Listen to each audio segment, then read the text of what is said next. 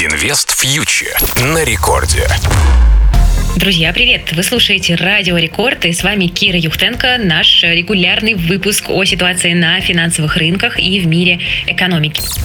В последнее время один из частых вопросов, которые я получаю от нашей аудитории, это стоит ли покупать российские акции, которые в последнее время каким-то удивительным образом взлетают. Ну, действительно, некоторые акции взлетают, но далеко не все. Давайте-ка мы об этом с вами сегодня и поговорим. Действительно, если мы посмотрим на индекс московской биржи, который отображает общую динамику российского рынка акций, то мы увидим, что он находится в довольно узком диапазоне с ноября прошлого года. Но самое настоящее ралли происходит в акциях второго и третьего эшелонов. Ну, давайте приведу несколько примеров. КАМАЗ за два дня плюс 20%. Наука и связь за тот же период почти 60%. И СКЧ за неделю прибавил 45%. Ну и э, многие из вас, скорее всего, даже и не знают название этих компаний, но тем не менее люди, которые их держали, сумели сделать в прямом смысле слова иксы на этих бумагах. И тут возникает вопрос, может быть и другой неликвид нужно подбирать, чтобы на этом быстренько заработать. Ну, давайте разберемся. У нас вообще на московской бирже есть э, три уровня листинга компаний. Первый – это самые ликвидные и самые популярные компании. Туда входит в районе 50 акций, 51. И там всем известные голубые фишки вроде «Газпрома», «Сбера», «Лукойла» и так далее. Второй эшелон – это акции чуть-чуть менее ликвидные, то есть чуть-чуть менее популярные, но все-таки терпимые. Там в районе 20 компаний, например, Распадская, КАМАЗ и так далее. И третий эшелон – это компании, у которых ликвидность очень низкая. И вот там бумаг много, более 150. Туда входят компании вроде Абрау Дюрсо, Иркутск, Энерго и прочие. Там действительно очень много эмитентов, которые широкая аудитория зачастую не знает. Ну, действительно, у таких бумаг есть плюсы, потому что иксы вполне возможны, э, но минусов, на мой взгляд, здесь больше. Потому что, во-первых, в таких бумагах всегда высокая волатильность, то есть они могут и взлететь на 45%, а на следующий день на столько же процентов и упасть, а то и больше. Да? Очень широко ходят эти бумаги. Очень низкая ликвидность, э, потому что иногда возникают ситуации, когда даже обычный там розничный инвестор с небольшим капиталом может оказать влияние на цену одной своей сделкой, просто потому что сделок там очень мало. У нас э, по таким бумагам широкие спреды между покупкой и продажей. Такие компании обычно не очень охотно раскрывают отчетность, э, с новостями дела обстоят не очень хорошо, и с инвесторами они не очень хорошо коммуницируют. Ну и, пожалуй, самый важный момент, такие бумаги очень часто становятся жертвами спекуляций,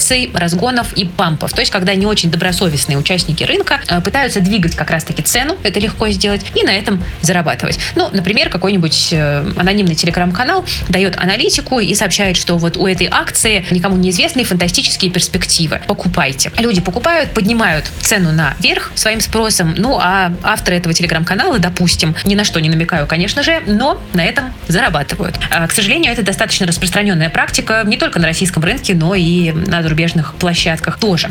Поэтому, если мы говорим про долгосрочные консервативные инвестиции, то для них такие компании достаточно опасны. Для спекуляций они подходят, но другое дело, что вот в мою инвестиционную философию, в принципе, спекуляции не очень-то входят. Но кому-то нравится. Поэтому здесь каждый решает для себя. Но э, если уж вы решили в такие вот низколиквидные акции забраться и взять на себя риск, помните о том, что все-таки при покупке должна быть какая-то идея, которую вы понимаете. И не нужно влезать в откровенно проблемные компании, потому что есть риск того, что они провалятся ниже и будут там находиться еще много месяцев. Э, посматриваем на график, потому что, как ни крути, но в таких э, низколиквидных штучках зачастую технический анализ может срабатывать. Ну и ни в коем случае не входим в такие акции на всю котлету, потому что, да, то есть на весь свой депозит, на все свободные деньги, потому что можно застрять и остаться там буквально навсегда. Я вас предупредила, мне показалось это важным, потому что в последнее время такой тренд на российском фондовом рынке набирает оборот.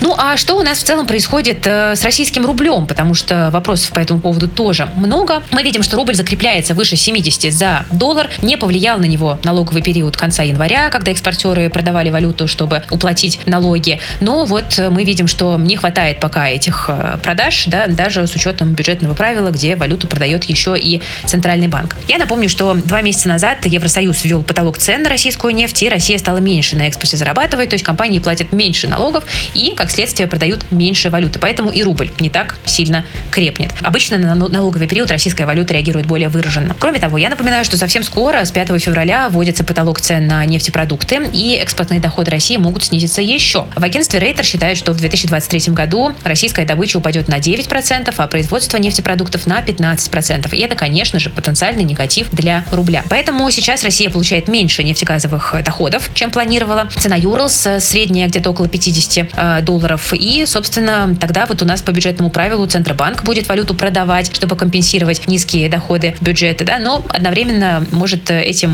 рубль и укрепить. И кажется, что российская валюта сейчас и находится, знаете, в таком достаточно комфортном э, диапазоне. С одной стороны, она сильно не падает, потому что есть вот там то самое бюджетное правило, но с другой стороны, в общем-то, и чрезмерно укрепляться российской валюте тоже не на чем, да, просто потому что макроэкономическая ситуация к этому не располагает. Вот так, вероятно, пока и будем ходить в районе 70, но я хочу еще раз напомнить, что по всем прогнозам в целом к концу года ожидается осторожное ослабление рубля. Постепенное, не резкое, но все-таки ослабление в диапазон 75-80, возможно. Э, но мы понимаем, что многое здесь будет зависеть от тех действий, которые примет Банк э, России, и мы э, не можем, к сожалению, узнать, какими эти действия будут заранее.